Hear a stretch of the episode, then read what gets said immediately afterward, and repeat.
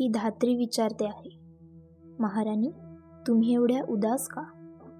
कोणत्या शब्दात तिला मी सांगू की मी उदास का? किती झंझावाती वळण घेत आलं आहे माझं आयुष्य. काय हेतू आहे या वळणांचा? कोण फिरवतं माणसाला या चाकोरीतून? कुणाच्या हातात असतात ही सगळी सूत्र? माणूस म्हणजे नियतीनं आपल्या संकेतांच्या कठबंधनांनी जखडून टाकलेलं जनावरच नाही काय? आज मी राजवाड्याच्या सौधावर उभी आहे. माझ्या भोवती वैभवाने भरलेला राजवाडा आहे. मला प्रत्येक शब्द झेलण्यासाठी पावलोपावली तत्पर दासदासी उभ्या आहेत. सगळं हस्तिनापूर मला राजमाता राजमाता म्हणून माझ्या चरणांवर आदरानं मस्तक ठेवित आहे. युधिष्ठिरासारखा सालस भीमासारखा बलवान आणि अर्जुनासारखा लोकप्रिय मुलगा असल्यावर दुःखाचं काय कारण आहे?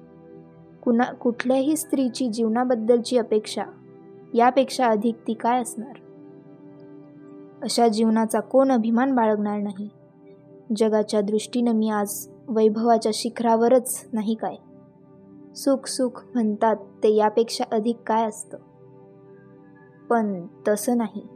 केवळ याच बाह्य गोष्टींवर सौख्य अवलंबून असतं असं नाही.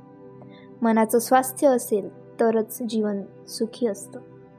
या एवढ्या वैभवात राजमाता म्हणून राहूनही मला ते मिळालेलं नाही.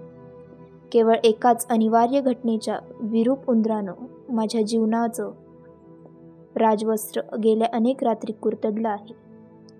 जेव्हा जेव्हा मी सौदावर अशी उभी राहून ते राजवाड्यावरचं समोरचं भव्य महाद्वार पाहते तेव्हा तेव्हा माझं मन वावटळीत सापडलेल्या वाळक्या पानांसारखं भरकट भरकट असंच दूर कुठेतरी उडून जातं. गेल्या चार तपाच्या प्रवासाची भ्रमंती करून मगच ते देहाच्या पिंजऱ्यात येतं. गेल्या चार तपांचा काल. या दीर्घ चार तपात ही कुंती कुंती म्हणून किती दिवस जगली? एकही दिवस नाही. चांगला पन्नास वर्षांचा काल पण किती कृपण आणि चेंगट. या पन्नास वर्षात त्यानं कुंतीला कुंती म्हणून जगण्यासाठी कधी एकही दिवस दिला नाही. किती पन्नास वर्ष माझ्या गळ्यात विविध रंगी निरनिराळ्या गोंडस नावांचे पट्टे घालून कालानं मला नुसतं गरगर फिरवलं आहे. हवं तसं आणि हवं तिकडे. माझ्या मनात भरलेल्या आकाशातून गतजीवनातील आठवणींचा पाऊस अनेक धारांनी कोसळू लागला. कधी कधी तो एवढा मुसळधार पडतो की त्याच्या सतत माऱ्यानं माझ्या शरीराची आता चाळंतर होणार नाही अशी मला भीती वाटते. काय काय घडलं या चार तपात? छे सांगण्यासारखं काय आहे त्यात? माझ्यासारख्या क्षतराणीला ते सांगावं असं कधीही मनापासून वाटलं नाही. पण मन हे विचित्र असतं. त्याला आवरण्याचा प्रयत्न केला की ते जास्त अनावर होतं. या चार तपात मी तीन सरळ सरळ वेगवेगळ्या कुंतींचं वेगवेगळं जीवन जगले. एकीचं दुसरीशी थोडंसुद्धा कुठेही तुलना होत नाही. एकीचं दुसरीशी थोडंसुद्धा साम्य नाही. या तीन कुंती भिन्न आहेत. कधीकधी त्या एकमा एकमेकांकडे टक लावून पाहतात. अनोळख्यासारखं एकमेकींना विचारतात. तू कोण? कोण ग तू? कोण तू? या सौधावर उभी राहिलं की दूरवर गंगा दिसते. तिचं ते वळणदार पात्र पाहिलं की मला मथुरेची आठवण येते. माझ्या बालपणाची आठवण येते. तिथं यमुनेकाठी मथुरेत माझं बालपण गेलं. हो अक्षरशः गेलंच. तोंडातून एकदा बाहेर पडलेल्या शब्दासारखं ते कधीही परतून माझ्याकडे आलं नाही. त्याच्या स्मृती मात्र अजूनही माझ्या मनावर आहेत तशाच कोरलेल्या आहेत. बालपण म्हणजे गोल मोहक गिरक्या बालपण म्हणजे उंच उंच लाटा. बालपण म्हणजे स्फटिकासारखं शुभ्र धवल रंग. तिथे खोट्या प्रतिष्ठेचे मुखवटे नसतात. तिथे एकमेकांना पाण्यात पाहणारी असूया नसते. भावी आयुष्याचं वाळवंट तुडविताना घायाळ होऊ पाहणाऱ्या जीवासाठी पूर्वतरतूद म्हणून निसर्गानं निर्माण केलेला शीतल पाण्याचा तो एक चषक असतो. आजही मला माझ्या मथुरेतलं ते बालपण आठवलं की वाटतं कशाला मी इतकी मोठी झाले? कशाला महाराज शत्रुघ्नांच्या या पुण्यपावन नगराबाहेर पडले?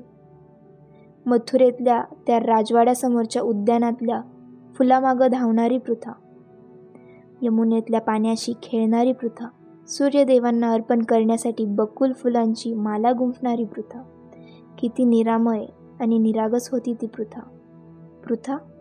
होय पृथाच. लहानपणी मी मथुरेत पृथा म्हणून वाढले.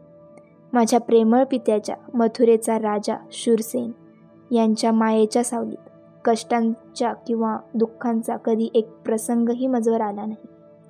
नावाप्रमाणेच ते शूर होते. बाहुबलानं आणि मनाच्या खंबीर निर्धारानं यदुवंशाचं भूषण होते ते. मला त्यांचा नेहमीच अभिमान वाटतो. त्यांच्या स्मृतीनं राजवाड्याच्या तटासारखी त्यांची भव्य मूर्ती डोळ्यासमोर उभी राहते. त्यांनी माझा कोणता हट्ट पुरविला नव्हता. एकदा एकदा तर मला स्पष्ट आठवतं. मी त्यांच्याजवळ मला एक धनुष्य द्या असा विचित्र आग्रह धरला. त्यांना आश्चर्य वाटले. ते म्हणाले मुलीला धनुष्य काय कामाचं पृथे? मुलींनी फुलं मागावीत सोन्याचे अलंकार मागावेत. पण त्यांचं मी काही ऐकून घेतलं नाही. शेवटी त्यांनी निरुपायानं मला एक धनुष्य आणून दिलं. आकाशातल्या लुकलुकणाऱ्या तारका जरी त्यावेळी कुणी माझ्या हातात सागर गोटे म्हणून ठेवल्या असत्या तरीसुद्धा मी माझ्या हातातील ते धनुष्य त्यांना दिलं नसतं.